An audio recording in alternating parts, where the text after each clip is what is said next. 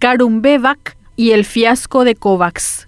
Miles de postales de la vacunación masiva inundaron las redes sociales la semana que pasó cada quien con su selfie mostrando el momento de ser inoculados con la dosis anti-COVID-19 como evidencia de la esperanza y sobre todo la fe en la ciencia. En estas intensas jornadas también se vieron otras fotos muy curiosas. De entre todas ellas, la imagen de un chofer de Carumbé tirado por un caballo haciendo fila en el autobac del barrio estación de Villarrica Guaira es por lejos la más representativa. Esto nos muestra que cuando la ciencia lleva la voz cantante, no hay forma de detener la peregrinación que se genera cuando miles de paraguayos acuden a los vacunatorios en busca de la ansiada protección contra el coronavirus y lamentada inmunidad de rebaño. En esta guerra en la que Paraguay ha registrado hasta el sábado 17 de julio del 2021 un total de 14.230 bajas, hay alguien o algo que nos ha traicionado en la lucha y se ha burlado de los paraguayos, el llamado mecanismo COVAX. Esta coalición de 172 países, creada a instancias de la Organización Mundial de la Salud para supuestamente asegurar el acceso a las vacunas en todo el mundo, resultó ser un fiasco. El 1 de septiembre del 2020,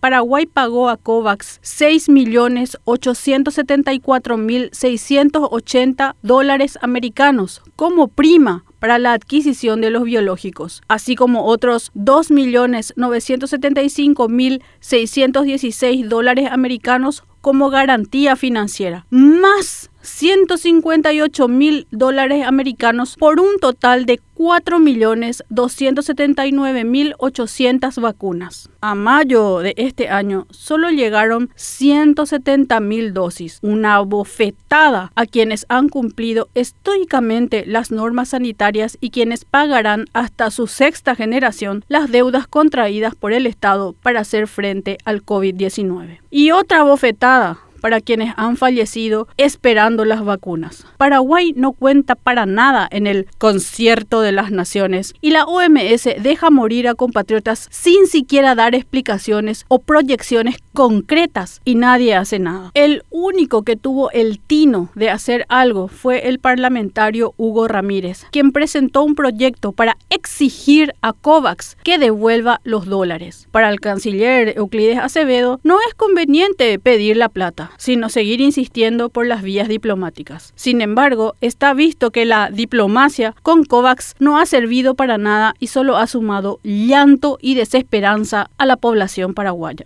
Pedir otro lote como resarcimiento es algo mendicante. Si no cumplieron hasta ahora, ¿qué nos hace pensar que lo harán en lo sucesivo? Mientras tanto, perdemos precioso tiempo porque nadie nos resarcirá la pérdida de nuestros muertos.